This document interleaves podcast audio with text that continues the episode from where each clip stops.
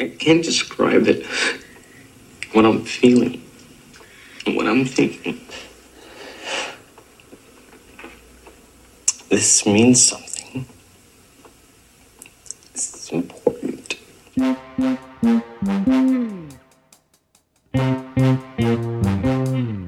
This is the Extra Hot Great Podcast, episode 35 for the week of June 13th, 2011.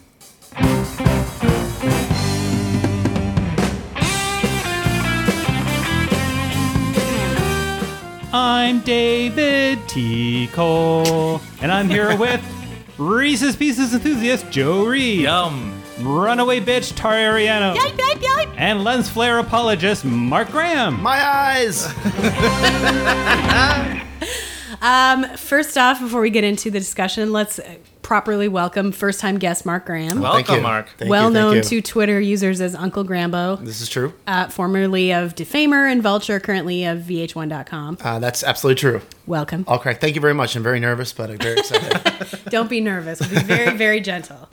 Um, so we all s- separately and so- some separate, some together saw Super 8 this weekend, the the weekend's biggest release. What did we think, Joe? We didn't see it with you. What did you? Yeah, think? I'm actually just fresh off of the Super 8 truck right now. Um, I thought as a movie about sort of kids having an adventure, I thought it was really, really good. I was more invested in kind of the human story of it than I have been for most kind of supernatural summer action movies. Uh, the supernatural summer action movie part of it seemed pretty standard. yeah. Um, not terrible, but just Mm-hmm. nothing I would like rave about.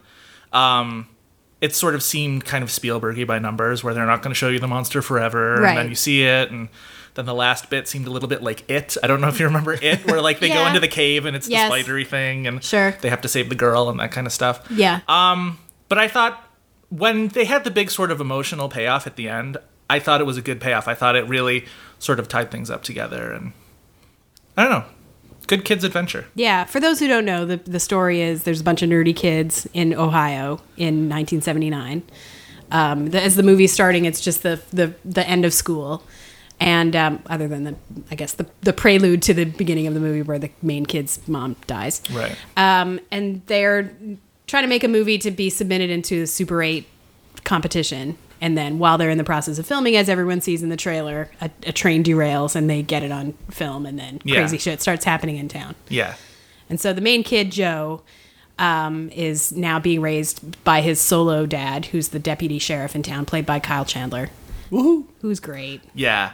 He was kind of my favorite thing about the movie, other than I, I loved that the kids seemed like real kids and not like Yes. horrible, glib, Yes. monsters. I was gonna Yes. say that. nerdy, terrible movie kids. Well, they seemed they're- like they kids. weren't- They didn't make like Dawsony like references to No. other filmmakers No. and stuff God, like that. no. I loved Ugh. it. Yeah. Yeah, there was Yes. no n- n- Diablo Codyisms, and Right. No, also they they, were were like- not know-it-all and precocious. Yes. They were Right. sort of like grounded and, and flawed, and Yeah, they were believably nervous and- awkward and yeah, Yeah. didn't. You know, it's an interesting. You know, you're saying that Kyle Chandler is your playing the father was Mm-hmm. one of your favorite parts of the film. I thought one thing this film, one of the not, not necessarily misstep, but one of the things that didn't quite as Super Eight is sort of like you know. Uh, a Spielbergian, you know, it, it is a mimic by nature, right? This is what he was Absolutely. going out to Sure. do. And it's interesting that in this film, the parents played such a big role in the story, whereas I think for this type of movie where it's about kids and having the adventure and the shit that happens to them, Yeah. really traditionally the parents are out of the picture or Largely they're the absent. bumbling fools. Yeah. And um, it was interesting that the parents played such a big role because I thought that was like the weakest part of the film was the relationships between the kids and the parents. I didn't really Oh, see really? what it added to the much to what was going on Hmm. beyond just being.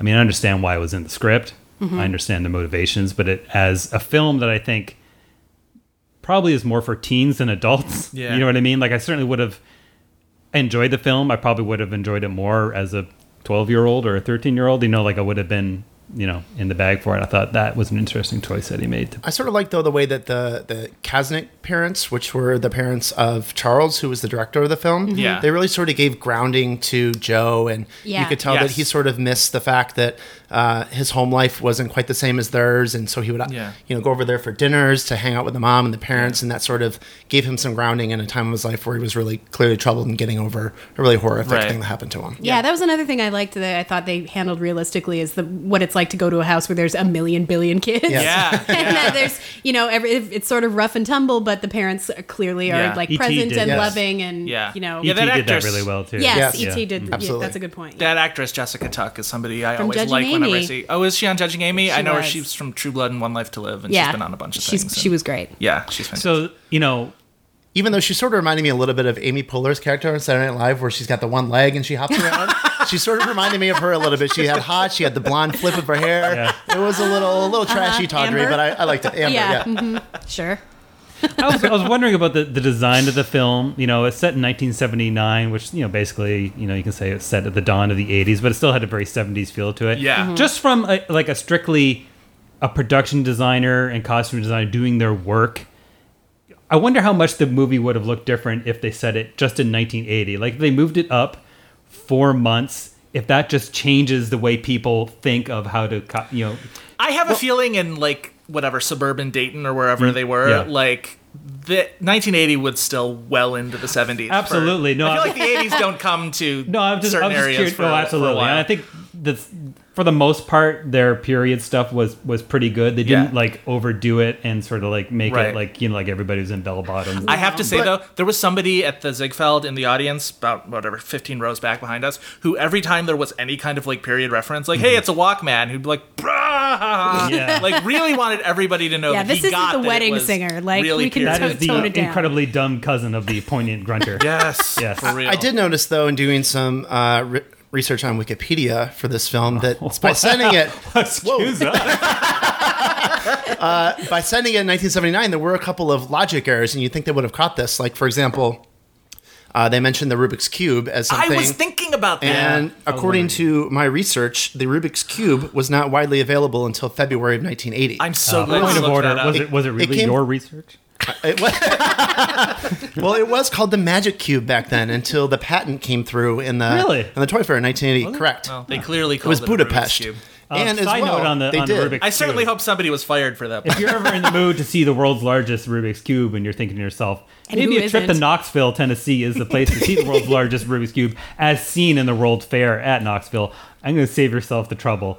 Don't go. It's really sad. It's it's in this corner. Like it was in the stairwell at a Holiday Inn behind like a plastic plant. Oh. It was a sad, sad end for the world's largest Rubik's cube. Yeah, Dave didn't even notice it. He was like, "Where is it?" I'm like, uh, "Right in front of you." It's like eight feet by eight feet or Yeah. something. It's huge, and it was very unremarkable. I remember going to the flea market in uh, in St. Catharines, Ontario, on Sundays. Um, this is when stores still had to be closed on Sundays, Uh-huh. and so the flea market was there. And the biggest thing that all the kids were like, basically like paying way too much for, and like, eh, I need it was the Rubik's cube necklace. Do you remember those? Yep. No way. Sure I wow. did. I had a keychain. But that would be like 80, 81. So yeah, that makes sense. Were there corresponding Rubik's cube earrings for girls? Yep. Like, Yeah, there were. Yep. Yep. Sure, those are really cool. Yep. Sorry, I did, Well, and also on the attention to detail part, uh, the Walkman was another thing that was not introduced until June of 1980, unless uh, the pimply faced teenager who worked at the gas station had some great uh, had a connection hookup. to uh, the Emperor of Japan. Yeah. uh, so that one fell a little, I don't know, very nitpicky, obviously, but No, but I, I the Rubik's cube thing certainly uh, perked my attention. Well, you know, I had this stupid thought when uh, the other day thinking about the period, you know, authenticity of this film, which was like, man, you know, Close Encounters did it so much better. Oh wait, Close Encounters took place basically when they made it. That's why it's so good. That's why that Baskin Robbins truck that they used looked like a Baskin Robbins truck from the seventies. You stupid moron. Sh- should we talk about the lens flare a little bit? I Dave? feel like we have Oh, to. the lens Ah. flare, of course. Yeah, I was. You know, this is a kind of a silly thing to, to to argue about, but I was genuinely surprised at the amount of fucking fake lens flare in the film after all the shit J.J. Abrams took in Star Trek. I have to say, after uh, I know you guys were on Twitter on Friday after you guys saw the movie, and I saw a lot of people were. Yeah. And I was sort of reading it, being Low hanging like, fruit, to be fair. well, but also I'm reading it, and I'm just like, this seems like a rather obscure detail for everybody to be harping And on. then you How saw the bad could it movie. be? And then I saw the movie, and I was really just like, this is excessive. This is. It's not just like devil may care and whatever, and No. we capture what the camera captures. this was like flares in your face, all up in your business well, all and, the time. and, and to the point where in, in the train sequence, you know, the big set piece of the film, uh, there were all those blue lens flares. It looked Yes. like they didn't know how Yeah. to actually make a movie. it did. I was it like, felt are there- incompetent. Are, it there looked like a stupid our, person? our making- close encounters coming Kasnick through? directing this movie? well, this, this, okay, here's here's my serious point about the lens flare, which Yes. is I would accept lens flare in the context of when the kids are making the film, there is lens flare in their film. But the problem I have with lens this, this sort of thing, and I, I would also put this, uh, I have the same feelings about when mud hits the, like you know, there's a car scene and the Yeah. camera's on the ground and just Yeah. suddenly dirt splats Hits up the against lens. the lens. Yeah. It it takes me out of the moment. Mm-hmm. Suddenly I'm I'm reminded that there's a camera filming all this, Yeah. right? Yes. Yeah. And it was a really, I think, kind of a poor choice. And Star Trek, I felt the same way, and it was really excessive in there too. But at least it sort of made sense in the in so far that everything was super shiny and bright, and yeah, Yeah. okay, even though it was overdone. But in Well, Super it was trying to 8 make that point of like it's space, but you Right. are there. It was really Yes. like yeah, grounding. it. Yes. but, But, it took we me out of already it know that Ohio as much exists. as yeah, and this and it took me out of the moment here too. Yeah. and it was so overdone, and I don't even understand the science behind some of these lens flares that were Right. happening. It seemed like they were just picking random geometric shapes to Yes. shine in the camera. Like it was Playing really a, weird. Playing a little bit of a devil's advocate, it seemed like the mo- the biggest concentration of lens flares were in the part where the kids were filming it. It wasn't But part not- of their film, yeah, right? right, but I right. I feel like you could wank it as like, well, Abrams was trying yeah. to sort of form ma- match function kind gotcha. of thing. Yeah. But even still, it's just too much. It felt like an arrogant director being like, "Lens flares, I get to do them." Like bananas, like bananas in a smoothie. Once you put them in, that's all you can taste. Once you put a lens flare in the scene, it's all I can look at. Yeah. Because it wasn't just like oh a little bit of lens. No, it flare. wasn't. It was No. like neon blue. It was like neon at like like lights. It was at the, top of Anthony film. Weiner of lens flares. It was. You can't not think about it. You can't not look at it. Well, it's sort of eclipsed uh, John. topical, right? It's eclipsed uh, John Woo's Flying Doves as, uh, as the worst stylistic signature. signature of any film that I've seen in a really long You're time. right. So Abrams It is uh, cut it out next time, JJ. All right, so you had some, you- Mark, I saw on Twitter, as reported by your fiance, that you had some thoughts on the creature.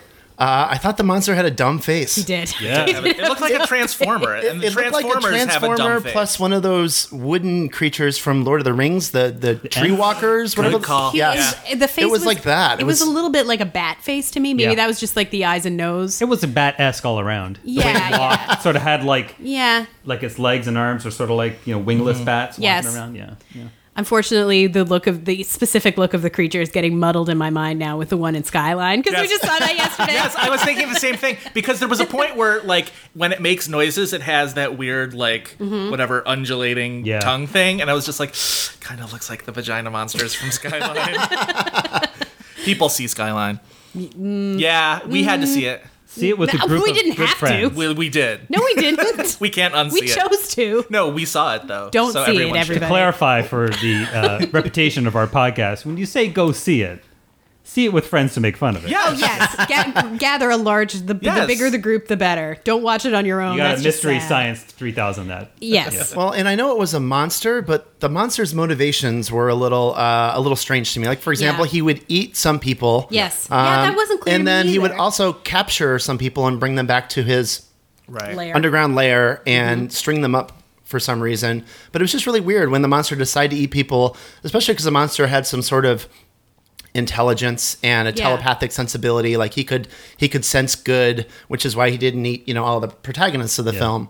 Uh, but it was just weird. Like the kid, the Walkman guy in the gas station. Why did he have to get eaten? Yeah. I can see why the policeman did because he was shooting at him or But then he didn't. pose a threat. Oh, yes, yes, at the he end, posed a right, threat yeah, at yeah. least. Yeah, It's Uh, and- kind of like when you're going to Target and it's like at Target course it sometimes Wait, guys, he's I'm going sud- somewhere. I'm suddenly very interested. sometimes I'm going to the snack bar cuz I want some chicken fingers cuz I'm hungry, but also Are you at talking about Target snickerdoodles? I could get like a lamp or like something decorative for my place. So it's really that town in Ohio had a little bit of something for everything that he needed. Mm-hmm. And sometimes you're hungry, and sometimes you just want track lighting and you're in the, in the film, he only makes a connection with people and understands their motivations when he touches them with with with whatever his special hand. Yes. And uh, so I wonder, as he's like, you know, he's got some people that basically everybody in that cave was food. Yes. Like they were basically like hanging salamis in a deli. It was like his fridge. Yeah. But do you think he's like, as he eats them, he's like, oh shit, I like this one. Um, um, um, um, halfway down his things. Oh, I ate the wrong one. That was, that was a nice guy. fired He's a good from work. guy. We don't kill good guys. Uh, But you know, in the movie, you know, um, the the Cloverfield s creature has Yes. been captured by the government, and it's all Sure. been basically tortured for the past forty years or 50, or no, I guess twenty years in 20 the film. years. yeah. Um, so you know, it's it's sort of like this movie is kind of like the ET story, except ET isn't like this overpaid government botanist that got left behind. You know, he's not Like, Right. you know, Right. he's like he's this is like the the monster is as flawed as sort of everybody else in the Yeah. film. Like he's sort of like uh like the government work like you know what i mean he's no better or no worse than them Mm. so yeah you know you gotta eat I also do. loved when they came across the uh, the guy in the truck who derailed the train. Yeah. And they and they're sort of approaching him and they recognize him. And in my head I'm thinking like, oh, this is like old man Harrison, blah blah blah. And they actually And they did do. call him old man whatever, whatever. It was like, wow. So, do- um, so the just speaking about you know like how this is sort of a lot like ET. The DNA of this film we're we're we're kind of like trying to break down. Yeah. it sort of has a lot of elements of ET, obviously. Obviously. Yeah. And I, I kids saw a little on bikes bit of being probably every time Yeah. there's a kid on bike, I'm like, oh, right, and there's a bit of District 90-ness too, with Oh, Yes. the, you know the one creature that's Yes. just trying to get home. and Close Encounters. Yes, and and I I said Iron Giant. Yeah, a little was bit. one that And I, I that reminded me of that a added little bit. Goonies into that. Yep. Oh, Goonies is a good call. Yeah, Yeah. well, yeah, because you know the kids Not as the a supernatural group doing stuff, their but yeah. yeah, Yeah. Um, it definitely kind of had that kind of thing. The swearing kids, uh, my favorite, Carrie, the firecracker. Yes. Firecracker with the kid. braces and Yeah, the handheld football game. pyromaniac he guy. was he reminded me of uh, that's what I imagined little Dave was like in 1970s. Tara, I have to say, the kid who always thought he was having a heart attack seemed like he was after your heart because he, he stayed out of the action. Yes, he did. The- the- Preston. right. Preston was smart. He, He was he was not about to go stayed into in the any of that. shelter. Yes. He wasn't getting into any shit. See. Car- Carrie was my favorite part of the movie. Actually, Yes, the he kid. was great. I did have that. I mean, everybody had that Mattel football electronic game. football, but uh, Yeah. that was, really was a cherished possession. Would you Absolutely. have pl- been playing with it while you were trying to plot your next move to I would. It would never leave my house. I wasn't one of those kids that was allowed to bring right? expensive things out of the house to school, for, even for show Yeah. and tell or for trading. And like so many kids when I was growing up, they would trade Atari cartridges. You know, you do a swap for a week or whatever. Mm-hmm. I was never allowed. to No, do I don't get that at all. Um, so no, but I would go home and play. it. I also really liked them. They showed the full movie that they made. Yeah. I thought that It was great. That's a great that touch. was really That was cute. I adorable. liked The that case, a lot. right? That was the the case. case? Yes. Yep, that was great. Yeah, I thought this was a really good summer popcorn film. Yes. Granted, you know, like I think I'm a little above the target age that I think this would be the sweet spot for. But I liked it fine. You know, I said Yeah. I said on Twitter, it's, you know, super eight and pretty good, like seven and a half for me. You Yeah. know, like that. It was, it was. I, I really enjoyed it. And and you know, you know, I read a lot about how this was like a disappointment as a science fiction film, but I think that's unfair. I didn't really think it was Yeah. ever set up as a science fiction Right. film. No. It's just like a- it's a kid's adventure. Yes. Uh, Yeah. With an alien, you know, like That's it really- movie nerds really being like, we I- want hard sci-fi. Yeah. blah, blah, blah," like- Absolutely. Yeah. I agree. Well, it was I did think it was a little. I liked it a little bit less than you. I sort of feel like um, I thought the ending was a little bit hokey when the spaceship took off and it like rained tears. You know, to sort of symbolize the you know he lo- the uh, protagonist lost his locket that his Yeah. mom had given to him, and Yeah. that was the final piece that made the spaceship take off and. All these tears rained from the sky. I thought that was a little on the hokey side, but in general, I thought the kids were were fantastic. You know, they Yeah. were cast exceptionally well. you know, Carrie was uh, like the 2011 version of Jackie Earl Haley. Yeah. Totally. Yeah. Very bad He news was. Bearsy. Yes. Yeah. And Haircut. Oh. yeah, and Yeah. Preston sort of looked like Bill Haverchuck plus Corey Yeah. Feldman and Stand Mm-hmm. By Me. Yeah. I mean, all the kids looked great and they were all really authentic how they all believed together and yeah. yeah, and we did we haven't mentioned Elle Fanning yet. The dynamic were you I'm I'm seeing a look over here. Don't. You can't No, see I'm it at not a home, but I fan. can see it. I'm not a fan. That's all I'll say. I thought she had for her character was the most charactery, where she wasn't just sort of acting like an every girl. She sort of had uh, a grumpiness to her at the beginning, and she sort of had uh, the weird home life and stuff like that. And I thought she carried that off really well. Well, and she really brought it too in the in the train sequence in the big set piece where, as they were rehearsing, you know, the take for for the case. Yeah. her acting in that scene was was phenomenal and Yeah. like special, and you know, obviously she's going to be a talent. Uh, Well, when you Yeah. have a scene where the other characters are supposed to react like her acting is blowing them away, Mm-hmm. you really can't let down that scene because it makes everything else just look stupid. It's the Studio Yeah. 60 thing Yeah. where It's like true. if everybody You're right. else is talking about how genius this is, Yeah. Mm-hmm. it can't not be genius and she pulled that off really well. Um, and the uh, we mentioned this up top too, but I, I liked the. I, I'm- I, I find it funny that it didn't work for you because I thought the, the the Kyle Chandler as the dad who does just fundamentally does not get his kid. You know, they have that scene in the diner where he's like, "I want to send you to baseball camp," and the kid's like, "No, thank you." um, made me sort of was a was an entree to something that we've been talking about for a while. The the actors that you can't they whatever they do, you have goodwill for them, and we call them the unhateables. So I came up with a few criteria as we've been doing lately. Yes. Um, for what makes an unhateable. And Joe, when we were discussing this on Friday, you made the important distinction of we're not saying there's no one on earth Right. that doesn't hate That's an the people that impossible we're standard. talking about about that's an impossible standard. Yeah. But we're saying that if you really find reasons to Hate, hate any of these, people, It makes that- you look it bad. might be on you. It makes you look bad. It makes you look weird. Yes, it does. Um, so here, I'll run down the criteria, and then we can talk about the people that we think These are need the them. things that go into their Teflon coating. yes. Exactly. That's a the great way to secret put it. formula. Dave. Yes. So, um, number one, th- the Unhateables, they come to prominence with an unimpeachable work product that inspires years of fan goodwill. And for Yes. example, I would point to like a Sandy Bullock, who people still love from Speed. Yes. She has made tons of shit in the, in She the sure interim has. since then, but Absolutely. you know, add that to being wronged by Jesse James. People still have a lot of goodwill for Sandra Bullock. Yeah, they do.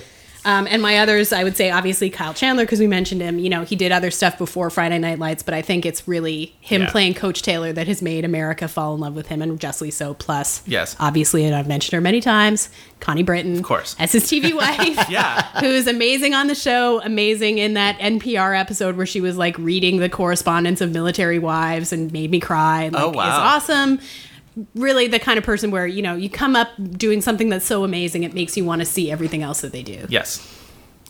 Um, yeah, and beyond that, the uh, maintain the likability even after they have horrible career misfires, which I sort of uh, pl- plays into your ability to kind of forgive them, and you look Mm-hmm. at the missteps not as like, well, now that they now they suck, Right. But like, well, I'm gonna support them Yes. through this, No and one, I'm gonna no wait one for them is to. 100% perfect. Yeah. You know. Yeah, Um, but they they're so great that they can they can survive that. Yeah. Um, I would also say they dem- people uh, they demonstrably have a sense of humor about themselves. yes, you have to. Um, yeah, Where you you know you see them on a talk show and they're they're mocking their own. They you know, can't just foibles. be they can't just be loved for their screen product. They have to be Right. like personalities that you've John find Hamm. likable. Oh, totally. Yeah, John and, and Hamm. not only that, but I would say to have a real sense of humor about Yeah. themselves, not just oh, this stupid thing happened to me, so I'm going to do a funny or die video Yeah, in right. response to it. Yeah, that's become you really can tell easy the that last that's few really years. that's a cynical reaction. Yeah, you know, that's there's the a, new- there's a difference. going to put you on the Maxim cover, right? That's a PR Kinda. PR Yeah. move. I'm Oh, yeah. thinking of Like Chris that. Klein. Where the funny after or die his- video is out before the scandal Yeah. is even fully broken. Yeah. Yeah, um, and you know they're up for anything. This is something something that you usually see when Huge. they, for example, host Saturday Night Live. Yeah. That they show a lack of vanity. Yeah. that John they're willing Hamm to being just- Mm-hmm. born all gooey. Like that guy's up for anything, Ah. and he's on like tons of like you know podcasts that nobody's really heard of in the Yeah. mainstream and stuff like that. Like, showed up playing a character good in drag guy. in the finale of last season of Children's Hospital and Yeah. Right. their whole Tootsie homage. Right. Um, they've built a. This is obviously, and I should s- should have said up top. None of these apply to absolutely everybody, but you know, someone who's unhateable will have a few of these. Yeah. So I would say have built up a lifelong track record of awesomeness. Um, there's comedian Brendan Walsh who has a joke where he says in his act that he's kind of bummed out because he just heard Gene Hackman died. And then the reaction of the crowd is, oh, and he's like, nah, Gene Hackman's fine, but you all just found out you love Gene Hackman. it's such a great joke. Yeah. And it's somewhere where it's like, it's like you, it's, it's a short list of people where that would work. Yes. Where you know the audience would have that reaction Yes. to that star. And finally, and I would say this is the least important, but not unimportant, is people that use their celebrity for good. Mm-hmm. Someone like a George Clooney, who's going to, you know, take his celebrity and use it in the purpose of raising awareness of Darfur. Or, Sure. Yes. Yeah, Sure. yeah, yeah. so let's discuss. Uh, yeah, the first one. It's funny you mentioned Gene Hackman because he's my very first choice. Uh, Mm-hmm. Where he's had a long, long, decades-long stellar career. Yeah. Uh, I always say that he's the most versatile actor in Hollywood because Mm-hmm. immediately within like five seconds of seeing him in a role, he is either the epitome of goodness or the epitome of villainy. Yep. And it's he's believable in either one. You don't really have to like w- waste any time transitioning. It's true. Mm-hmm. He's just that. Um, the diverse i feel like the diverse filmography where he can make like your mississippi burnings Sure. and your bonnie and clyde but he can also be in the birdcage looking kind of silly And Heartbreakers. and harp or like and royal tenenbaums is like the, Of course, the epitome obviously. of that he's just Yep. Mm-hmm. the greatest in that um i'm sure there have been some but i can't off the top of my head thinking of a bad gene hackman performance where it's just like oh, certainly many bad movies, but bad not a movie bad but, uh, performance. but Yeah, you you're can't right. ever think Yep. of like god gene hackman really embarrassed Can himself I in that put in a word for Superman? really you think it was bad in superman No. oh okay Great. yeah the epitome of villainy yes Yes. like i This said is Tech Bar! Yeah, but that he can, and within a couple years, do Hoosiers, and he's just the greatest good guy basketball coach ever. Yep. Um, he uh, he doesn't make his politics terribly well known, but Mm-hmm. he was known. I p- read this on uh, IMDb. Uh, he was on Nixon's enemies list, Excellent. which is such a great. That is badass. Isn't that, That makes a him huge unhateable, check just- mark? Fucking that badge of alone. honor. It Yeah. really is. yeah, I feel like that's using s- your celebrity for good, and Absolutely. I don't even know how it. Whatever how he did, happened. it was good. Yeah, exactly. it was worth it. Um, he hasn't made a movie since Welcome to Mooseport in 2004. Um, He's made a lot of Lowe's commercials, though, I understand people are trying to. and Oppenheimer funds. Yes. I understand people want to support uh, Ray Romano in this men of certain age career resurgence he has, but I don't know how you can do that with a clean conscience, knowing that his Welcome to Mooseport killed Gene Hackman's career. You know, I have to think that Gene Hackman is not working by. Choice. Oh, it's by choice, but I'm I'm But I hear I'm you. doing a little. Bit I hear with you. That. Um, sure. Uh, yeah. So I feel like that's a solid, solid number one for me. Okay. I have a question about the scope of this because I'm curious. Like, no, because like we're talking about people that are, you know, for the most part, unhateable. They are the unhateables. Sure. But how broad of an appeal do they have be- before they ascend to the unhateables? Because I was thinking Oh, I somebody see. Mm-hmm. that that has a lot of this criteria, that, but is sort of like what like a micro frame, like in a in a small vertical, would be somebody say like Nathan Fillion, right? Interesting. Mm-hmm. That he's Yes. really Yes. good. He like he, he's up for anything. Yes. Yeah. He's really well liked. Sure. You know, he seems he's- very humble. Yeah. exactly, But, not but- a lot of people know who he is. But exactly, like Yeah. you know, a lot of people really love him from Firefly. Mm-hmm. I, I should say, some people really love him a lot from Firefly. Yes. You A know what I totally mean? other set of people love They're- him on Castle. right. Yes. But I'm Yeah. saying, like, the people that love him are very loud, but they're not that many in number because you know he's been in culty stuff. Right. Mm-hmm. Mhm. Is he? Can he be an unhateable? At what point? You know, can we say you are now in the pantheon? Because I'm just curious. 'cause I think he meets all the criteria, but Yeah. is he famous enough? well, I think you can be an unhateable, but they're still like, well, you're unhateable within a narrow. Is he like he's demographic. frosh?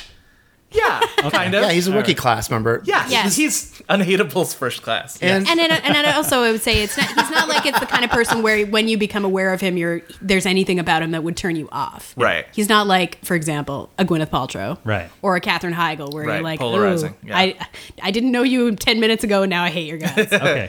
Okay. sort of in that same realm of, of s- people who are a little bit smaller, like don't have the career longevity so far of like a Gene Hackman, but I feel like Allison Hannigan is sort of Hmm. primed to be a real unhateable for all of her life. I mean, obviously her work on Buffy was incredibly stellar and How I Met Your Mother.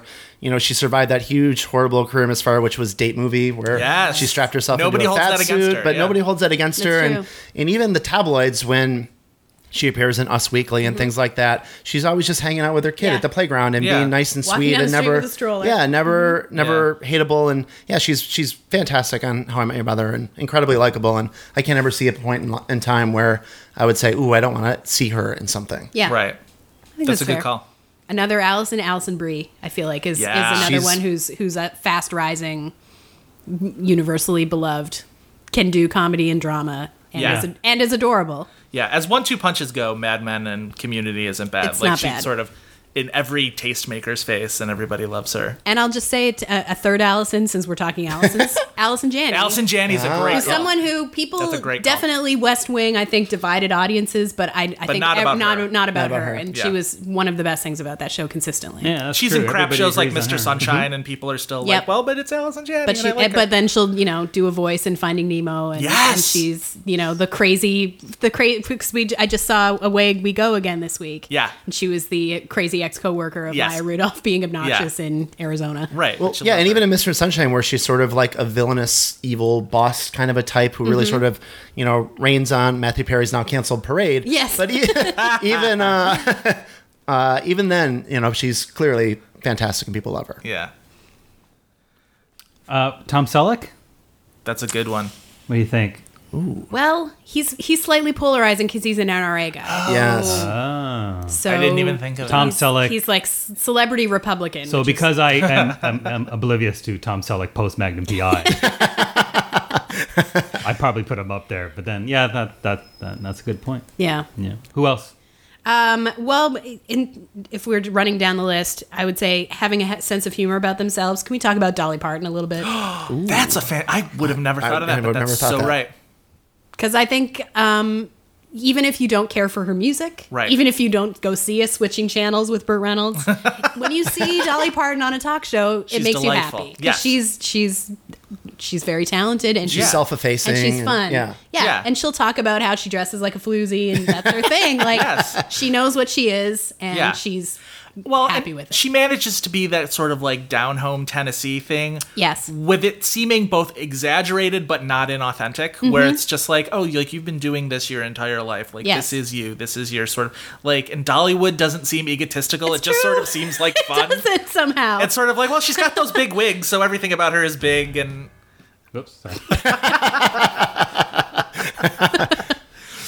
I feel like another first ballot sort of uh, Hall of Famer in this one is is Bill Murray. He's uh, Nice, yes. he's He clearly was on our got working list. Well, and, and sort of the best part about him as being unhateable is chevy chase hates him he clearly has assholish tendencies to him a little Yeah. bit, but Yeah. despite that, you know, um, just the fact about the sort of like memes he's in, you know, Yes. he'll run up to people in Central Park and tap him on the shoulder and say, "You'll never, your friends will never believe that you saw me doing this," uh, things like that. And obviously, he's you know a career. He's just a legend, and Shows he- up he's, at yeah, parties. and absolutely. Does and you know goes behind the bar and serves drinks all night. yes. I talked about this a little bit uh, several podcasts ago when we did the uh, Will and Grace canon entry, but Yeah. Matt Damon, a lot of what I love about Matt Damon, I talked about on that show Mm-hmm. where I know not everybody finds his career trajectory as fascinating as I do, but it's it's all in there where he's overcame those historic flops with Bagger Vance and all the pretty Oh, yeah. horses, and Yep. then he really made uh, movies that not only are beloved like Ocean's Eleven and the Bourne movies, but make him look really cool Yep. in a way that doesn't seem like he's trying to look cool. Yes. Um, sense of humor about himself. He did that Sarah Silverman Yeah, he fucking did. Matt Damon video. Sure he did. Mm-hmm. He did the Will and Grace episode. He did that Euro Trip cameo. Like, um, oh yeah. And then about politics for good. Like, he narrated Inside Job. That was pretty awesome. Like, he has a charity about yeah. water, I think. And he too. manages to talk politics in a way. He's that got that Clooney tendency where he can talk about politics in a way that doesn't seem like he's condescending to you too much. Which, like Mm-hmm. and when he that. goes on Letterman, he's he does his Matthew McConaughey impression. Yes, and that's right. Very likable too. On, uh, on the Yeah. other side, Goodwill Hunting. I think a lot Yeah. of people still. yes, But I think because that came before he did that, and then his Lessons career kind of learned, bottomed out, and then yes. he's cl- crawled back up. And I, still like. I would Goodwill agree. I Hunting a was just little saying bit, I that have- perhaps. you know Tom Hanks had a few skeletons in his Mm-hmm. closet too. Yeah. Yeah. Absolutely. The man with one red shoe, for instance. Bachelor party, although everyone liked it. Not, Donald Glover. Yeah. He was on my list too. Yeah. Yes. Absolutely. Um, and granted, he hasn't been in much yet, Right. Yes. but he seems to have a really good sense of himself and He his place does. in the universe. And, And he's very. He seems choosy. yes. Yeah. Yeah. I still love. I know it was before anybody uh, knew him from Community, but that one episode of Thirty Rock where Tracy love- goes you back have to his to do old the school. line, 'cause I love your line reading it's of it. Tracy's going back to uh, his old uh, high school, and he's got to what everybody's got to like psych him up to go back because he's very nervous about going back and giving a speech uh, to the graduating class. And the, basically, the crux of the speech is like, "Be who you are, and you'll be successful." And he just goes, "I'm talking to you, clearly gay kid." And they go to the audience, and it's Donald Glover, and he goes, "Who told?" it's my favorite thing in that whole episode. It's so great. So we're running long, but anybody want to just throw some names out there that haven't been put out yet? Justin Timberlake. Justin Okay. Timberlake, Amy Poehler, Meryl Streep. I I feel like T- Timberlake was a little hateable there for a while. When he uh, there were a couple seasons ago on Saturday Night Live where he would pop up every third episode in sort of That's an true. annoying cameo, and this season he sort of stepped it back. And I think so. I think Bad won teacher himself- will be a real test for him. Yes, absolutely. Yeah. But he All right. won himself a lot of props. So, uh, what are your unhateables? Let us know in the comments. I'm sure we missed some, but Indeed. uh, again, this is not a trying to find the one person everybody in the world likes. But Right. We're talking about you know these are the you know the elements that go into their Teflon coating and why the majority of people cannot hate, cannot help but like Yeah. these The people. unhateables. The Yeah. unhateables. Hi, I'm Kim, and this is the most awesome thing I saw on TV last week. So, the most awesome thing I saw on TV last week was an episode of Little House called Bunny. And previously on Little House, Laura had sold her horse Bunny to Mr. Olson so that she could afford to buy Ma a stove for Christmas. It was all very gift of the Magi. So, anyway, now Nellie Olson, the hated Nellie Olson, has Bunny the horse. And she's riding around town and lording it over Laura and whipping Bunny with a little horse whip. And so Bunny takes off because she hates Nellie too. And Nellie gets clotheslined by a tree limb. Oh no, now she's paralyzed. And Doc Baker comes and he's pricking Nellie's toe with a pin, and Nellie can't feel it. And so, of course, Laura feels horribly guilty. And Harriet Olson says, Nels, you must shoot that horse. But Laura steals Bunny quietly before anybody can find out. Except Mr. Olson totally knows and was cool with it. But anyway, so now Laura feels guilty that Nellie's paralyzed, and so she's doing her homework for her, and Laura is not going after the boy she likes because Nellie likes him too. And this is going to come as a shocker if you know anything about Nellie Olson. She's not really paralyzed. What? She's faking the whole thing. So Pa makes a wheelchair for Nellie, and Harriet, Mrs. Olson, goes to thank Pa. So Nellie's home alone, and Laura goes to keep her company, and she finds out that Nellie's faking it. She sees Nellie dancing around the room with her dolls, and Nellie s- says that she's been faking it so that she can get more presents, dollhouses, and such like. So Laura, of course, is furious about this whole thing. So she s- tells Nellie she's going to take her out for a walk in her wheelchair, wheels Nellie up to like the highest point in town, and waits until Harriet, Mrs. Olson, comes back through town. And then she says, Look, uh, Mrs. Olson, we're up here. And she looks, and Laura pushes Nellie down the hill in her wheelchair. and Nellie goes bouncing down the hill, and then she goes face first into this pond, or maybe it was a creek, I don't know. and then, you know, stands up. And Harriet, instead of saying, wow, she was faking it like a normal person, says, oh my God, it was a miracle. And then uh, you think, okay, the episode's over. But then there's this really bizarre coda where Nellie is looking out her bedroom window and she sees Laura with the boy that they both like. And she has this huge temper tantrum and starts throwing things around the room and going, I'll get you, Laura Ingalls, I'll get you. So I didn't watch the next episode to find out how that turned out, uh, but it was very creepy because Nellie is a psychopath. So that was the most awesome thing I saw on TV last week.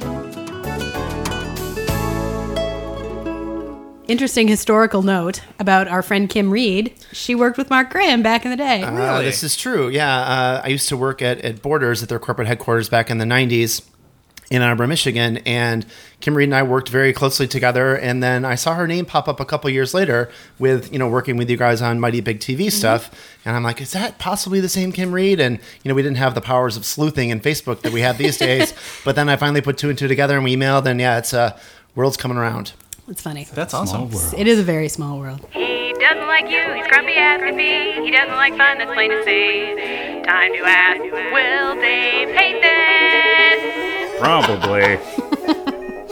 Joe, I think you should lead off. Uh, yeah, I uh, when I saw X Men uh, last week, there was a trailer for a movie, a movie about a man, a man who trains robots. Um, and my first thought, Wait, what's the movie called? And the movie is uh, called I'm sorry, that movie is called Real Steel. The human body can only take so much. but the steel never stops. what it's all about. Let's make some money. Okay, I am ready to hear arguments about real steel. Whether I will hate this, and Joe, uh, what side are you taking? I'm He's taking, taking- the Dave will hate this. Tara. and Tara.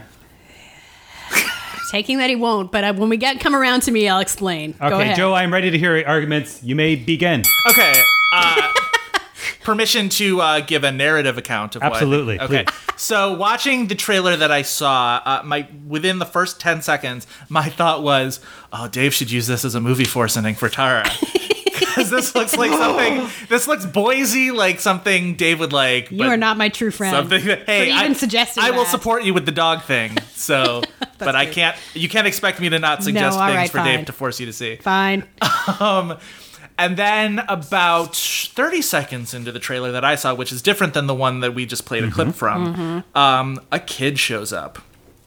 A really annoying movie kid that like wisecracks and The exact takes kind that we were charge. saying in Super 8, we were happy we did not Yeah. see. Oh, and I mentioned uh, Hugh Jackman is the lead in this movie. Yep. Um, collecting a paycheck like a champ, and uh, but it looks like from this trailer that I saw that he spends most of the movie taking orders from this fucking kid who is like super annoying Yeah. and is like train this robot for me because blah. And he's supposed to be cute. He's Evangeline Lilly's mother, which is another, Your Honor, point in uh, my favor. uh, Evangeline Lilly is in this as the uh, love interest. Um, but it Court just seems like acknowledges. what's that? Court acknowledges your take. This is, it's his kid, though, right? Isn't the idea that they're divorced and he's trying to get back into the kid's good graces? See, the impression that I got was that he's trying to get into her pants and he wants to uh, be nice to her kid. Oh. Either way. either way. Um, it looks like the, the that trailer makes it look like the kid is the lead and Hugh Jackman is like one A, like, um, or it's something like whatever, like the champ with like Ricky Schroeder or Sure. something like that. Um, it just looks like too much kid poisoning the well of a really fun Rock'em Sock'em Robots movie. Here's the problem. when I looked up the trailer for this movie when we were discussing it on Friday, Uh-huh. Yeah. I saw a totally other trailer than the Yeah. one that we ended up seeing before Super 8. So I agreed to do this segment with only partial knowledge. I'm not backing down from what I You're the what public I defender chose. of this case. is that what I'm saying? But exactly. Okay. Because when we saw this in the other trailer that I, the first one that I watched, there is no adorable Muppet at Right, all. right. He's not the kid is not in the in that trailer. Maybe in they the just took least. him out of the movie itself.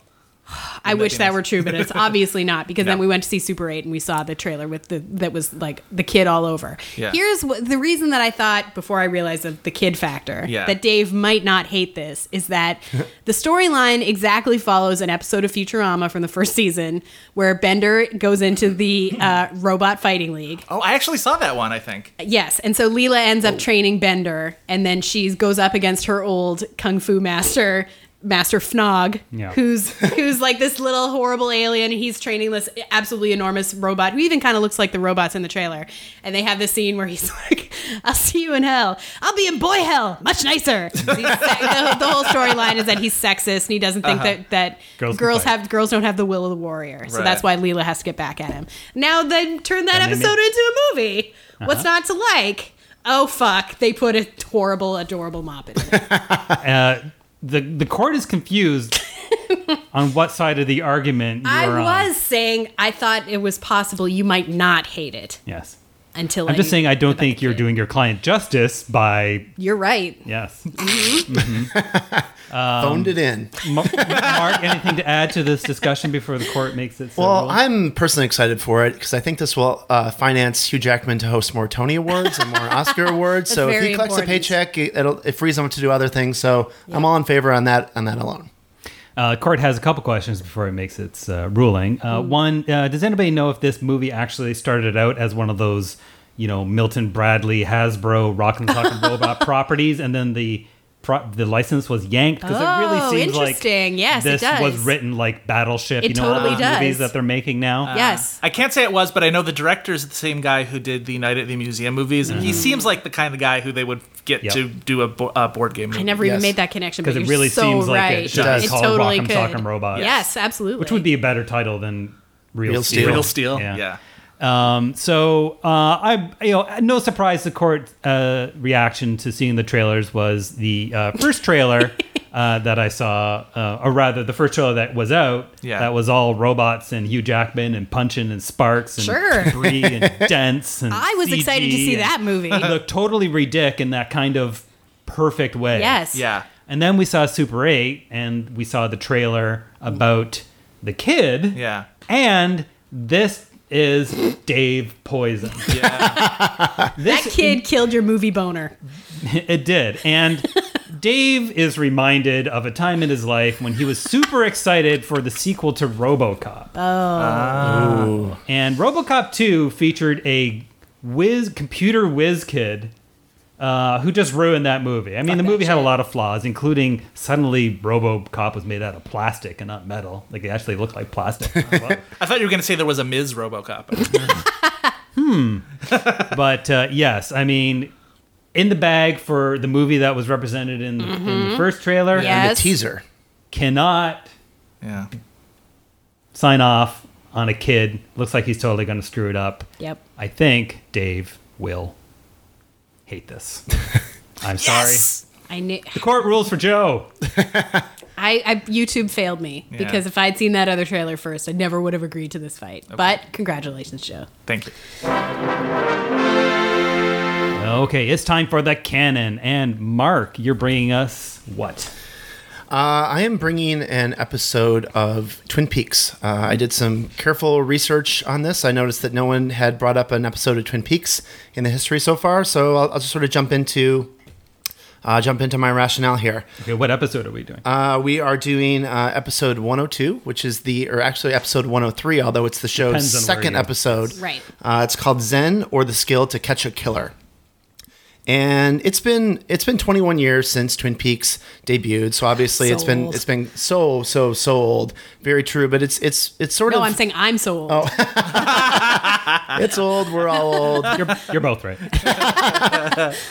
But it's been in the news uh, sort of a lot recently for a couple of reasons. Uh, first of all, uh, AMC recently debuted The Killing, Yep. which is a, a fairly shameless ripoff for anyone who is, you know, anyone steeped in the knowledge and the lore of, of Twin Peaks. Uh, and additionally, it seems like there's a whole new generation of kids coming into it thanks to the fact that Twin Peaks is now available on Netflix Instant, which is, you know, uh, lowering the barriers to get into it. So it seems like uh, my Twitter feed in particular, I've seen a lot of the, lo- the young millennial types uh, sort of getting into the show for the first time and, and being wowed and awed by it. So I figured this was now was as good a time as any to bring it up. Uh, so, uh, like I said, we're going to talk about Zen or the Skill to Catch a Killer, which is the third episode of the series. Uh, I think, sort of just starting out uh, as you watch Twin Peaks, no real discussion of the show uh, would be complete without first commenting on uh, the theme music of the show. Yes. Uh, Angelo Badalamenti, uh, his score for the series is, is sort of a parody of sorts of sort of classic soap opera uh, music. Yep. Uh, but it also is is a loving parody of sorts. It's it's very sweeping and orchest- orchestral and lush, and really sort of brings you like right into the vibe from the very get go of the show. You sort of know what what the program is going to be about just based on the theme music alone. And Uh, it's such a good footnote to what you're watching because I mean, basically, you know, he, there's a lot of music in it, but there's like three or four main pieces Yeah. Yes. that set the tone for the scene you're about to watch. Yeah. and you know, Which is also very soap opera like. yeah, yeah, Yes. but it's so good. The Like- lovey dovey music and like the more serious. like, after half music. an episode, you're like, oh, okay, now it's you know, it's Yes. it's the goofy time, or now it's Yes. the whatever. I like it. Uh, you know, some of the the score of the of the show that Angelo Badalamenti does is is a little jazzy at times, which Yep. uh, which scared me, uh, knowing knowing the content of this of this podcast. But uh, I still went anyway. But uh, I did think it was worth noting that. The theme song did win a Grammy in 1990 for uh, Best Pop Instrumental Performance. But anyway, um, aside from the show, you know, uh, uh, the first couple episodes in the first season of Twin Peaks really riveted a nation, you know, 21 years ago. And uh, I was I was in high school at the time, and I remember a lot of people discussing it. The show famously sort of fell off a cliff uh, after the uh, wrap of the first season, which was eight episodes long. Uh, but the first three episodes in particular of the show were were really had a really strong David Lynch stamp. Um, you know, uh, at the time, Lynch was sort of at the height of his powers. You know, Blue Velvet had come out a couple of years earlier, and it really sort of riveted uh, everybody in the way that it took a, a dark look at, at the underbelly of suburbia. And also, sort of right exactly at this time, too, uh, about six weeks or so after Twin Peaks debuted, uh, Wild at Heart debuted at the Cannes Film Festival and won the Palme d'Or that year. So, this was like Lynch at his creative peak. And his stamps are all over this particular episode. He both co-wrote it as well as directed it. So it, it sort of stands a notch above a lot of the other shows in the series just for those kinds of things alone. But sort of the setup, if you're not familiar with Twin Peaks, uh, the show is set in a sleepy upstate uh, town in uh, the state of Washington called Twin Peaks. And it revolves around the killing of Laura Palmer, who on the surface uh, seems like uh, an all around good girl. She was a prom queen, homecoming queen, uh, blonde, very beautiful, uh, and the town is really shook up by her murder, particularly because it starts to reveal things about about the town itself and and how everyone sort of has uh, there, there's a duality in nature in everyone, uh, and going from there. So uh, this particular episode starts uh, with an intro with the Horn family, who are the most powerful uh, family in the town of Twin Peaks. They own a huge hotel called the Great Northern. They own the department store in town, which is called Horns, and they're just generally sort of the uh, the corrupt, powerful family. And and the first scene sort of takes place uh, at dinner as the uh, family is silently having dinner at which point uh, Ben Horn, who is the patriarch of the family, uh, his brother Jerry uh, comes in from Paris. Uh, uh, Wielding baguettes, weirdly enough, Does he ever? with butter and brie in them. with butter and brie, and, and and that's one of the hallmarks of, of Twin Peaks, just sort of in general, is is Lynch's obsession with food, and not like you know fancy food like foie gras or things like that. He Right. likes he likes coffee, he likes baguettes with brie, he likes donuts, He likes really, really burnt bacon, yes. which is the way to eat bacon if you're going to do it. I Uh-huh. agree with that. Uh, so this even as a vegetarian. yeah. this episode has has a lot of those hallmarks. Like I said, that all of those different things, I, all those different food types I just mentioned, are brought up at one different point or another within the, the course of the show. Uh, but then Jerry sort of breezes in from Paris, and uh, Ben calls him aside, and he's got some news to share, which is our, our first clip.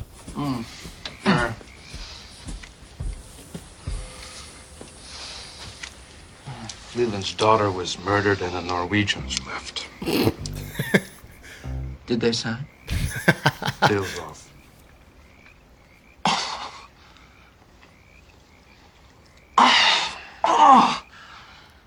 We had those Vikings by the horns. What happened? We're not 100% sure they took the translator with them.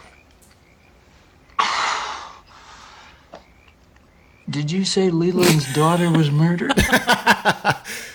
so this that clip sort of speaks to um, speaks to the tone kind of of the show.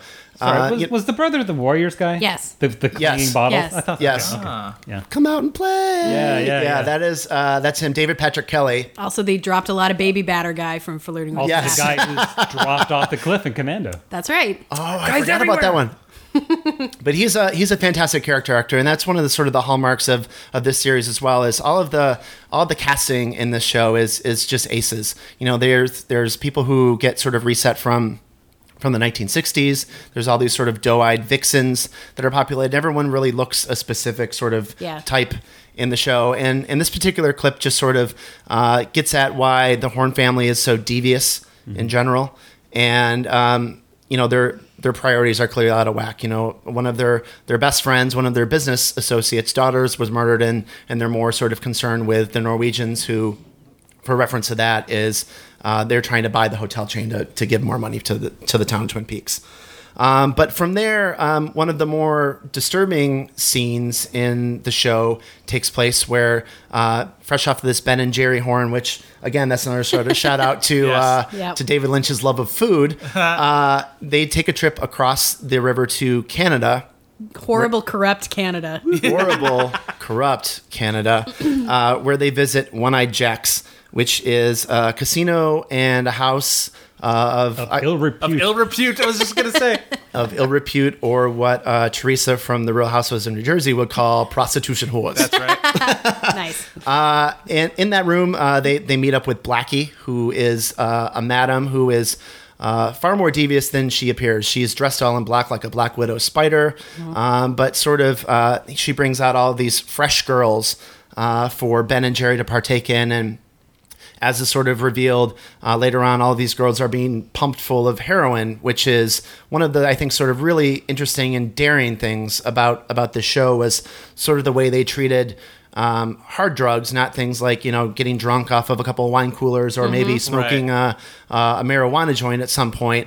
Uh, but people are doing you know prostitutes, young teenage girls who we're sort of led to believe are underage Yeah. uh, are being pumped full of heroin to sleep with you know the most prominent business people in town Well, that and also Ben is recruiting them from working at the perfume counter at his department store. absolutely um, so just sort of the way that that the show and this episode deals with with things of, of a very adult nature and you know still to this day 21 years later you're sort of like this is really dark and twisted and it's hard to imagine you know this being on on network television uh, back in the Yeah. day so that's that's definitely I think sort of a, a sort of a hallmark of the show and I think rather than going through maybe all of the plot points of the show. I'll sort of talk about in, in broader terms about some of the things I really like about this episode in particular and, and the show in general. Um, I think, you know, as we sort of mentioned at the top with with the score of the show, uh, the way that, that Lynch plays off of soap tropes, if you will, is really interesting and, and, and really sort of fantastic and, and very meta before meta was a term that got to be overused. Yeah. You know, there's lots of lots of lingering shots, things like fireplaces and clocks. You know, things are sort of hallmark of soap opera television, mainly because uh, they're sort of there because budgets are tight and they're shooting things.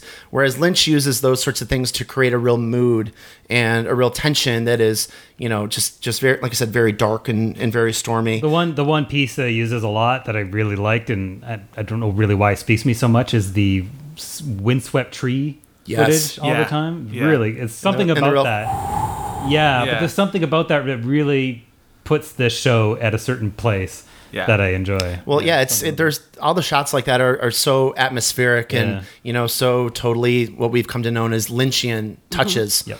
Um, and a- another thing you know that's that's sort of interesting about soap operas too is within this episode of Twin Peaks, we get our first introduction to Invitation to Love, which is a soap opera within a soap opera on the show, which which goes and plays out over the rest of the episodes. But it's just sort of a deft little touch in there that that really sort of sets the mood and is really interesting creatively. And again, it's sort of a, a winking nod that, you know, what you're really watching is a soap opera in prime time, which again is, is pretty revolutionary. And sort of the way that the characters uh, interact with each other, particularly uh, James Hurley, who is the young grease monkey who uh, was dating Laura Palmer before, uh, before she passed away. And uh, Donna Hayward, who is played by Laura Flynn Boyle, Mm-hmm. who was sort of the uh, proto January Jones of her day in terms of her her limited acting range and uh, the sort of way that she evokes. But there's lots of lingering close ups on their faces as they go to kiss each other Yeah. and in sort of sweet talk and, and sort of the way that you always see in you know classic soap operas but the way that lynch presents it and twists it um, again it, it, it builds mood and, and atmosphere and, and tension Well, and there's that scene even later where uh, where Donna and Audrey are at the diner or whatever, and they're talking and they're they're sort of comparing notes about Laura and what they didn't know about each other. And there's just sort of that lo- those long periods where they're just sort of looking at each other and sizing each other up, and it's those extended silences, and it's very strange, but it's also like you feel everything around them. Oh, that yeah, sort of mood absolutely. and atmosphere around them. Um, and and speaking of you know uh, Donna and Audrey Horn, one of the other really I think fantastic things about Twin Peaks is that uh, the way that the characters are set up, there's there's analogs uh, for everybody. Everyone, it, it, each character sort of has a duality of their own, but they're also represented with with almost mirrors of themselves within the show. You know, good girls and bad girls with Yeah. the Yeah. uh, with the the Donna and Audrey Horn. Uh, you know, you've got um, people like uh, Bobby Briggs, who is the played by Dana Ashbrook, a classically good-looking high school quarterback who's also uh, a coke dealer on the side Yeah. you know, you've also got sort of the uh, parallels between uh, Special Agent Dale Cooper, who is the the lead sort of protagonist of the series. Dave Descala gave us all a Dale Cooper thumbs up. you know, he's he's so so goofy yet also uh, very serious, and his sort of uh, mirror character is Sheriff Harry S. Truman, who Love. Love him. of Slapshot fame, played by Michael Mm-hmm. Onken, uh, a strong Canadian. So I thought that I would throw that out there as as bait for you guys to, to help sort of push you in my You direction. don't need to pander, Also from really. make, from making love with We're uh, making love with Harry Hamlin. Harry Hamlin. Yeah. Um, and yeah, so just sort of the way that the show explores these um, interpersonal relationships and and sort of the mirrors is is really sort of unique and and a fantastic sort of way to do it. Um, sort of another thing that was really interesting and, and fantastic about this particular episode was there's there's a scene where uh, Special Agent Cooper gathers with the police of the town uh, and mentions uh, his allegiance to Tibet, and I believe we have uh, I believe we have a clip of that. we do. By way of explaining what we're about to do, I am first going to tell you a little bit about the country called Tibet.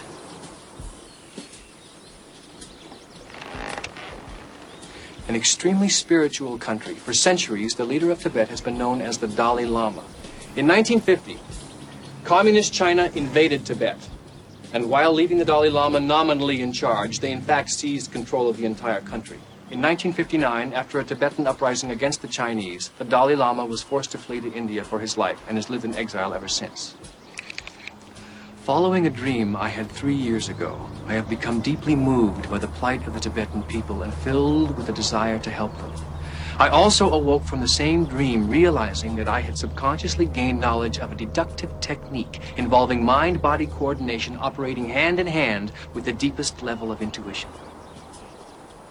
Sheriff, Deputy Hawk, if you will please assist me, I will now demonstrate.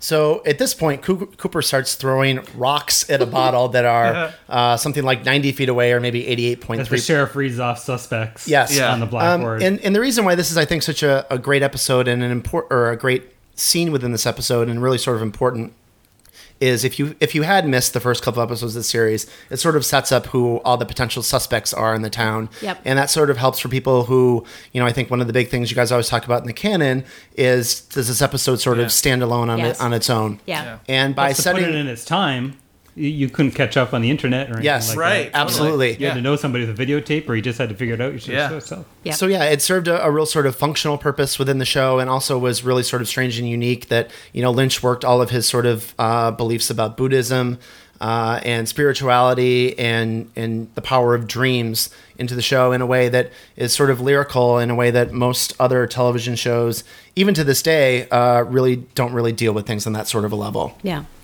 Um, and also uh, on that front, um, uh, one of the great th- things about this show is is sort of the way that it, it deals with grief was another really sort of powerful episode. Later on uh, in this episode, uh, Leland Palmer, who is the father of Laura, uh, has a really weird and tragically sad scene uh, where he picks up a picture of his daughter uh, and begins slow dancing with it uh, while wailing and bawling. Um, but it's also a, such a great scene because it's it's weirdly set off by the score that's chosen. Uh, Lynch scores that scene with uh, a clip of Transylvania 6500, 6500. 65000, Yeah. which is uh, so just so weird and such a, uh, a great choice for that particular scene and the way that that sort of builds together. But you know, the way that Leland Palmer in this episode and, and his wife, uh, Sarah Palmer, who's played by the excellent Grace Sabritsky, uh, deal with grief really sort of puts all the stuff that goes on in the killing right now sort of to shame.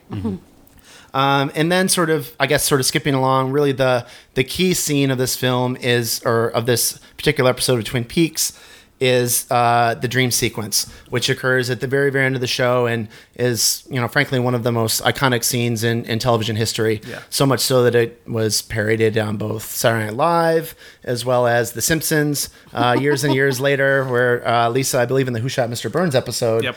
uh, references that. So um, if we want to jump into uh, the Dance of the Dream Man clip, well, l- hold on real quick. I'll just set up sort of what happens.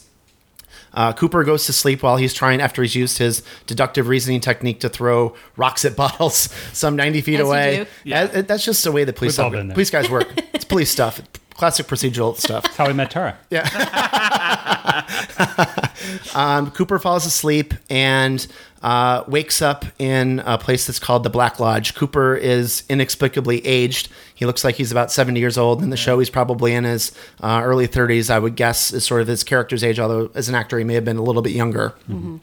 Uh, but he's strangely aged, and a couple of weird things happen to him uh, in this dream. There is uh, a short, tiny man who is referred to as the man from another place, uh, who dances around in a really sort of strange way and talks in this weird sort of uh, backwardy voice. And in this scene, he's also accompanied by uh, what looks to be the spitting image of. Of Laura Palmer herself, and uh, if we could play the dance of the Dream Man clip, you betcha. I've got good news. I've got good news. That the mule is going to come back in style. That gum you like is going to come back in style. Thank you for the subtitles. She's my cousin. She's my cousin.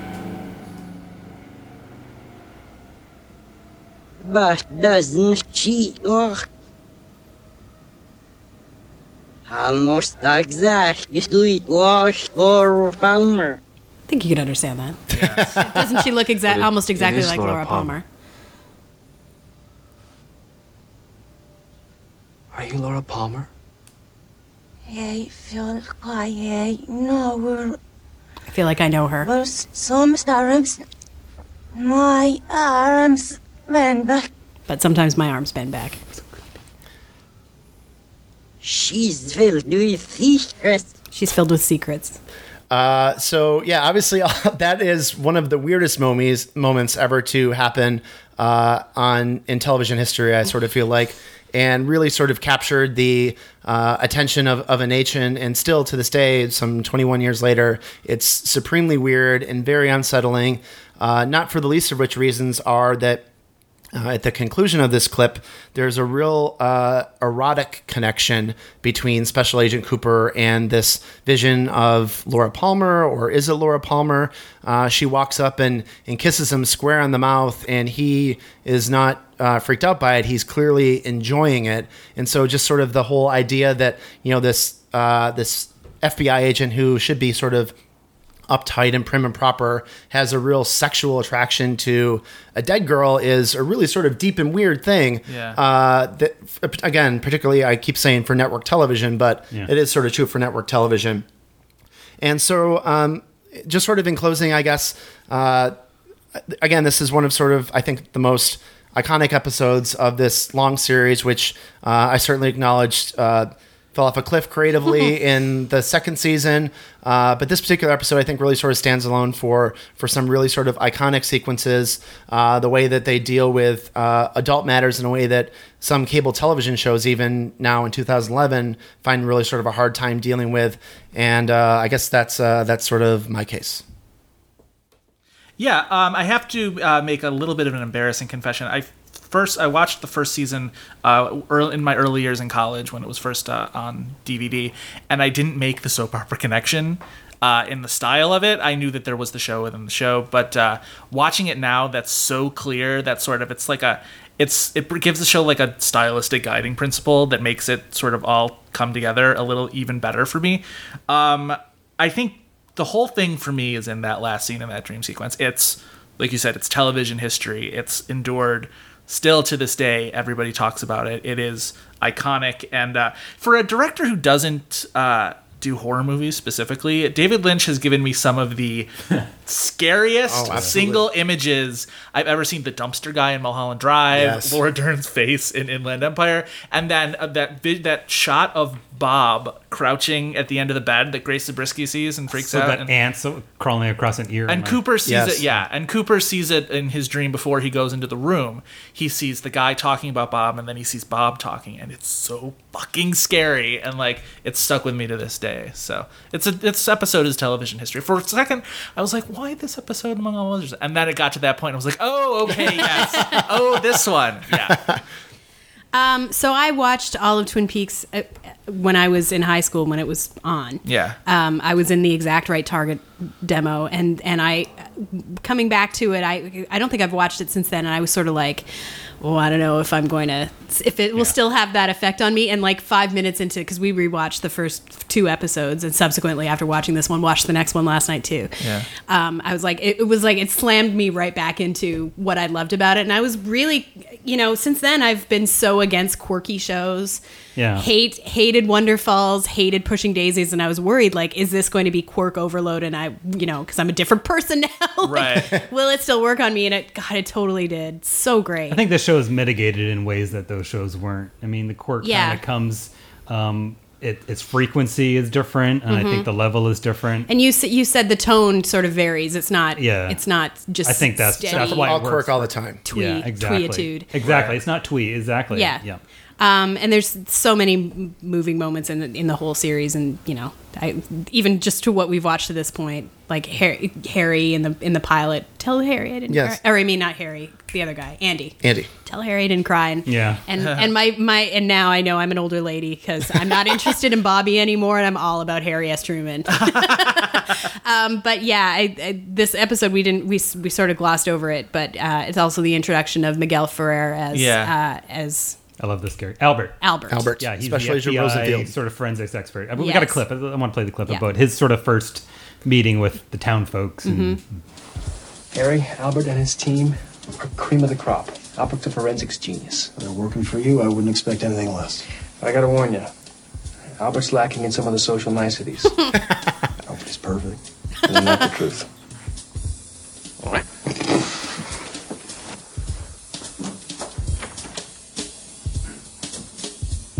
What the hell kind of a two-bit operation are they running out of this treehouse, Cooper? Albert, this is Sheriff Truman.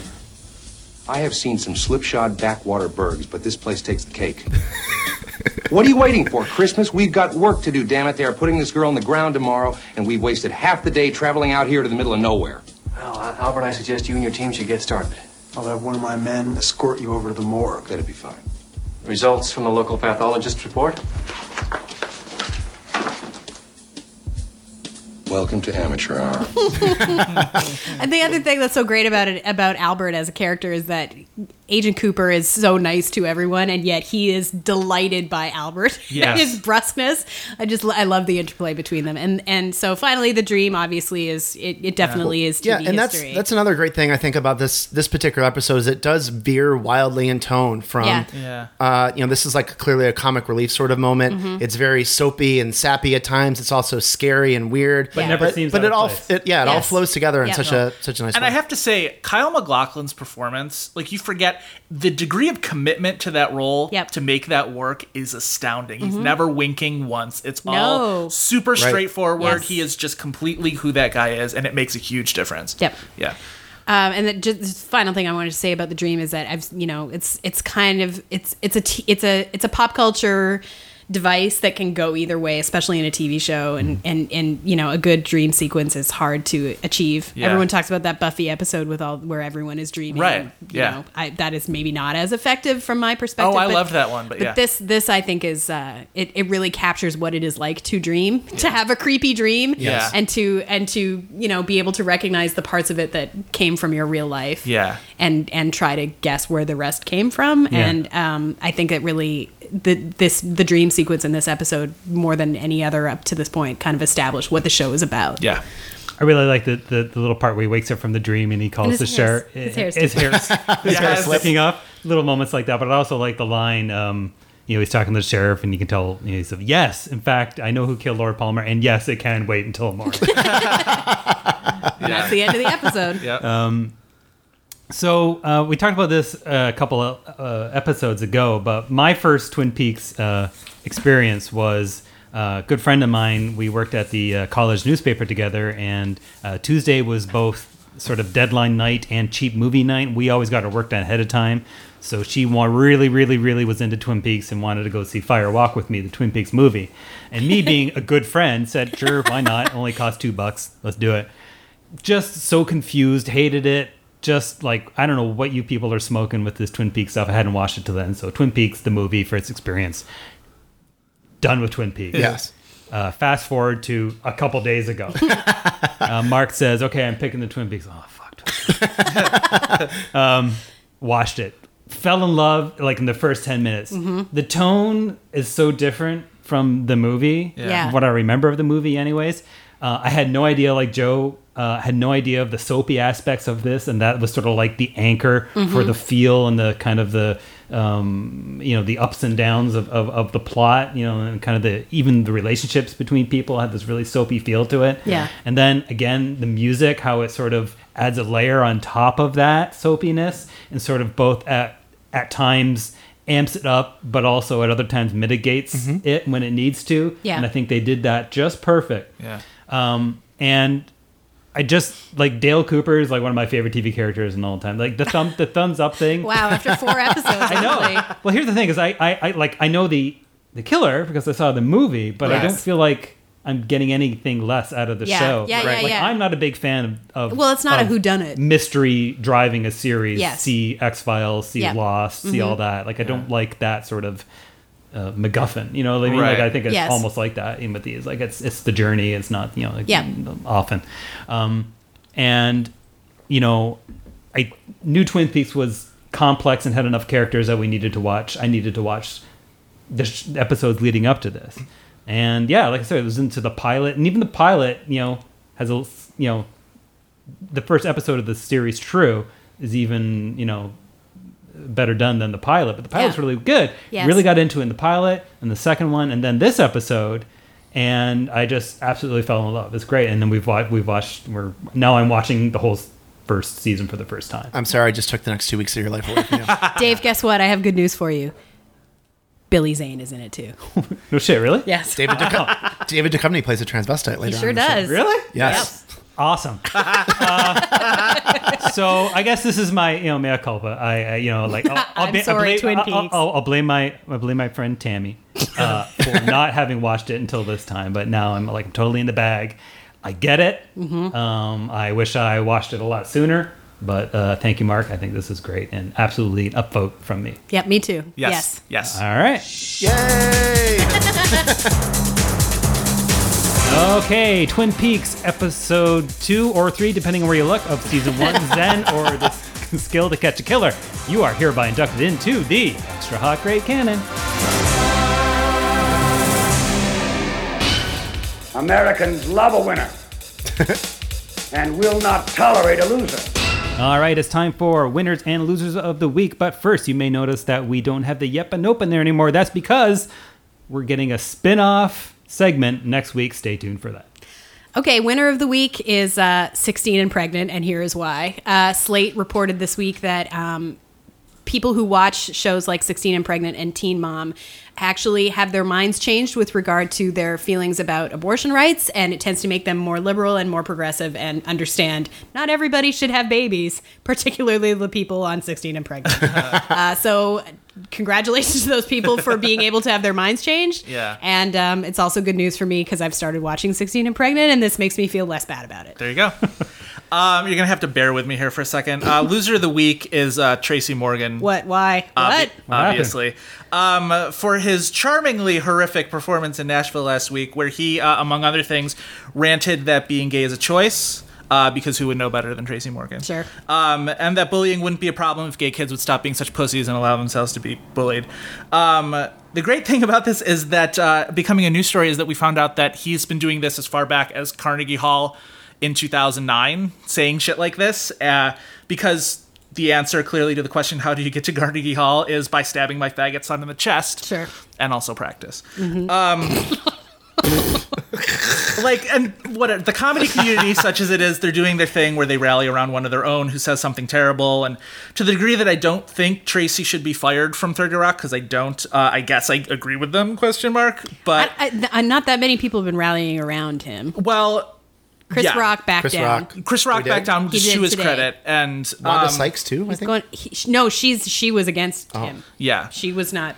she I was mean, I not do, I pro-Tracy. do, to a degree, feel like in America you have the right to believe disgusting things and then holler at people about them. But I'm not sure if I'm going to have the same lighthearted time watching Tracy Jordan hilariously eat batteries or get locked in the zoo or whatever the fuck he does next year on Thirty Rock. uh, and if other people who feel the same way decide to choose to stop watching Thirty Rock for that reason, I choose to support them in that decision.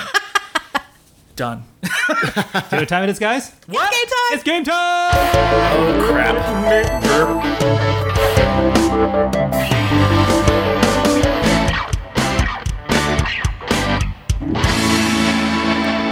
All right, quick correction from last uh, s- week. Uh, the season standings are four for Joe, four for Tara. We said five five, and one for the guests. This week For team we guest. for team guest, Team yes. guest, Uh, represent. this week we are playing the Amazing Races. Oh. I will give you the name of an alien race from pop culture. Oh. You Wow. tell me the property it is from. Two points for the right answer right off the bat. You can ask for a clue, after which the correct answer is worth one point. We'll take turns. There is no stealing. You pick a number between 1 and 30, and we're going to start with Mark. Special note five hints or audio hints. Oh. Okay. So, Mark, you get to choose a number between 1 and 30. Well, as someone who's always wanted to play game time, I got to go with 19. All right, I had to press the letter Q to for that one, and our first aliens are the Q. What property are the Q from? The Q. Remember, you can ask for a hint before you. Uh, I need a answer. Your hint is continuum. Q the winged serpent. That's a good guess, though, and wow, I got a good story about that. That was one of the first uh, movies my dad rented in the era of before we had a VCR, but Yes. you rent the VCR Yeah. with a package of ten movies for the Mhm. weekend thing. One of the movies he decided on was Q. I think because there was a topless lady got eaten by a dragon. But I can't really confirm that. Um, so yeah, sorry, it is Star Trek.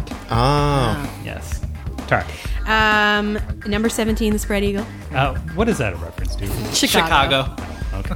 Number 17, Shadows. Shadows. Uh, hint? Your hint is five. Your Fifth hint element? Is five. Pardon me? Fifth element? Shit. And I just realized we're not looking. There we go. this is something. That was Babylon 5. Babylon 5. Wow. Okay, Joe. Um, two. Number two, Cyclos. The Cyclos. Cyclos with a PS? PSY. okay. Can you give the origin of the word? Uh, I was just gonna say, I don't know why I thought that would make a difference. Um, clue, please. Man animal. Manimal? Oh, Battlefield Earth. Battlefield Oh. Earth. Man animal needs leverage. This is the only time I've ever regretted not seeing that movie. All right. Uh, number 10. Number 10. The Scrolls. The Scrolls. The Dark Crystal? Incorrect. That was- they are from Marvel Comics, the Scrolls. Hmm. All right. They're the shapeshifters, and I think they're going to be in the Avengers Yeah. or something. 29. Number 29. Here we go. The Yip Yips. Sesame Street. Correct. Yay. Yep, yep, yep, yep, yep, yep, yep, yep, yep, yep, yep, yep, yep. I never knew they were called the Yip Yips. All right, Joe. 21. Number 21. Melmacians. What? Alf. Correct for two points. Nice. Oh. Uh, 14. Number 14. Here's an easy one Autobots. Autobots. are from- Transformers? Nice. They are from the Transformers. Correct. What number was that? Sorry. 14. Um, 24. Minox. Minox. Oh, I know this. Why I- do I know this? I think you think you know it, but you're confusing it with something else, but that's just a guess. Okay, I'll take a hint. Power cables. I don't know. You don't know. That was from The Empire Strikes Back. You were Oh. thinking of The Time Machine, probably. No. No? With the, the, the No, Morlocks? those are the Morlocks. Yeah, okay, no, I thought I, maybe you wasn't. were confusing them. I'm All right. just dumb. Uh, let's get a little score break action in here. Joe? Two. Mark? Two. Two. Whoa. Nice. All right, here we go. Next one, please. 27. Number 27, your alien race is the Remulax. Oh. Remulax. This sounds very familiar to me. Gonna need a clue there? Yeah. Your clue is France. Oh, uh, the Coneheads. Correct for one point. Mark? Uh, 22. Number 22, Orkins. Orkins. Hint. Boulder. Mork and Mindy. Nice. Correct for one point. Um, one. Number one, Vogons. Vogons. Remember for Hint? don't panic. Oh, um, the Hitchhiker's Guide to the Galaxy. Correct. Wow, nice one. All right, Uh, Um, Joe. Three. Number three. Drac. Drac. Also sounds familiar. Hint? Jerry. Jerry. Jerry. Futurama? Anybody? Enemy Mine. Enemy Mine. Oh. Never would have gotten that in a thousand years. Dennis tough one. Quaid. They're not Wisconsin all easy, Junior. folks. uh, number 30, please. Number 30. Zatoxians. Zatoxians. I'm going to need a hint for that one. Dum dums. Dum dums. Pass. Flintstones? Flintstones is Yeah. correct. Um, twelve. Number 12. Here's an easy one the Navi. Oh, Avatar. Tara, thank Avatar. I would have known that even if I hadn't seen that movie. Sorry, that question sees you. That question needs to stop looking. Uh, 23. Number 23. Antarians. Hint. New Mexico. Roswell? Correct for one point. All right. Score break, please, Joe. Four. Mark. Three. Tara. Five. Oh, still a close game. All right, next one. Uh, 13, please. Number 13. Uh, the Rylands. Raylands. Rylands. R Y It's not my bag L of A tricks. N S. Uh, I'm going to go with a hint, please. Uh, Okay, your hint is Centauri. This is the Last Starfighter? Whoa! nice. Hey. Um, I'm impressed. That was good. Cool. Nine. Number nine, the Fixits. Hint. Tandy. Short circuit. Anybody else? Cocoon? Batteries not Batteries not included. That was Oh, the other one. Yeah. All right, Joe. Uh, 15? Number 15, Leviathans. Oh, Farscape. Whoa! Wow. I had to edit those recaps. Whoa. All right, Mark. Uh, I'll go with 11, please. Number 11, uh, uh, oh, lost it. Uh, Decapodians. Hint, please. John. Not a helpful hint. Nope. Nope. Pass. Sorry, knows it. Futurama. Futurama. Crud. Zoid- Zoidberg is. Oh. Zoidberg. Um, Blind twen- spot. Twenty-eight. Number 28, Moggs. Hint. Barf. I don't know. Don't know. Spaceballs. Uh, Spaceballs. Oh. That's John Candy's character. Okay. He's the Chewbacca. He's half man, half dog. He's a hog. um, uh, five. Number five, Mangalores. Oh, familiar. Hint. Love. Love. Oh. Um, All right.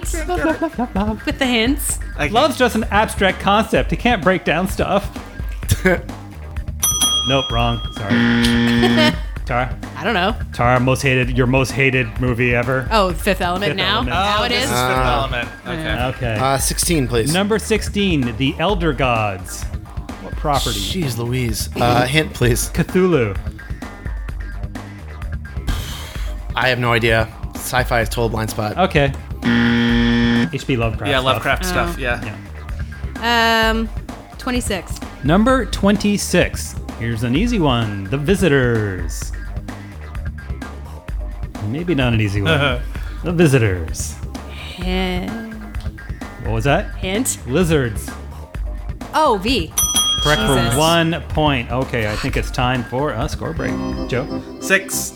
Mark, Four. Six. Oh, six, six, and four. Keeping it close. All right, next Holding number. Ah. your own for this being a blind spot. yeah. Uh, four. Number four, xenomorphs. Remember, you Um, can ask for a hint. if you hint. want it. That's it, man. Game over, man. Game over. Oh, uh, uh, Alien. Correct. Yeah. For one. Aliens. The Alien series. Yeah.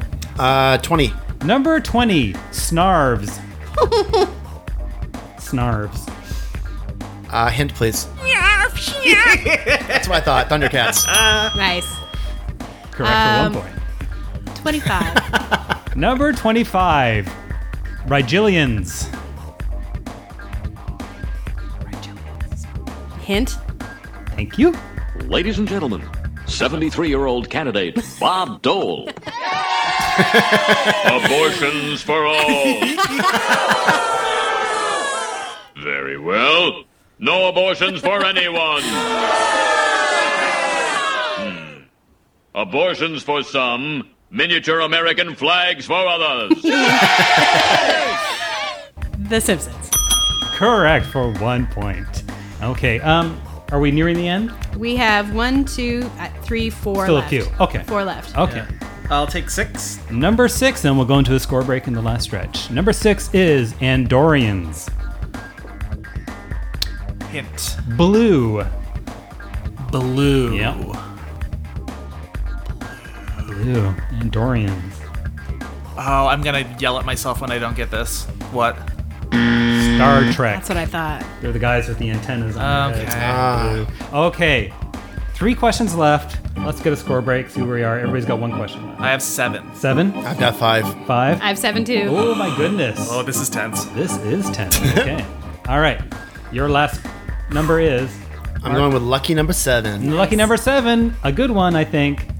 Your alien race is the Time Lords. the Time Lords. Oh, man. Uh, I need a hint, Oh, sadly. really? Oh. Yeah. Police box. I don't know that one either. Oh, no. Oh, totally fail. Total fail. Game time fail. Doctor Who. Doctor Who. All right. Um, can BBC. we get your email address so people can? Oh, Um, People will tell you a lot about Doctor Who unsolicited. Oh, brother. don't worry. All right. Um, 18. Okay, 18 to pull ahead. Your alien race is the Kenemit. Hint. Your hint is Don't get on that ship. Rest of the book, to serve men, it's it's a cookbook. I just referenced this last night. The Twilight Zone. correct Nice. for one point. Okay, here we are at the last question of the game. Joe can win with two points, tie with one point, or blow it. Damn it. Okay, what's the last number? It's number eight. Number eight. Oh, Joe, get ready to be happy. Your aliens are the prawns. The prawns? Prawns. Oh my goodness! Is this also Futurama? Oh, oh yeah, any guesses off the bat? What is it?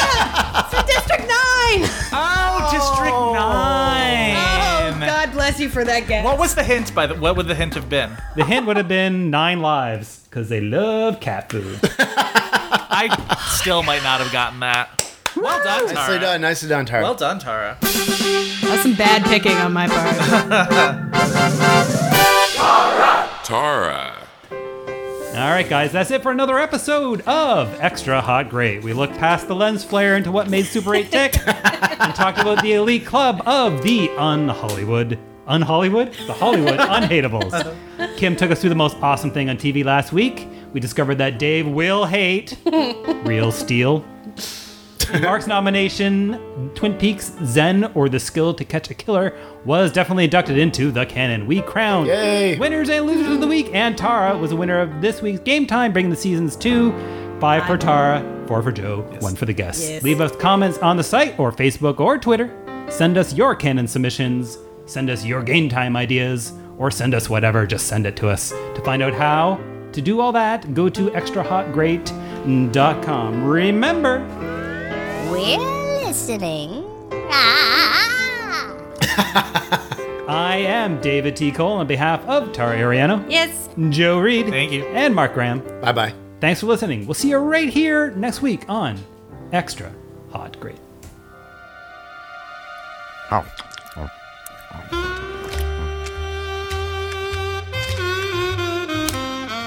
Key freedom. L E the clues. This here burns better. Look Huh? better. Look burns you. I'm not following you. Burns is you. Burns is you. huh? Look at Burns' suit! Yeesh! Ha, ha, ha. I had an idea, Chief. Why don't we check out that suit Burns was wearing when he got shot? Did you have the same backwards talking dream with the flaming cards? I'll drive.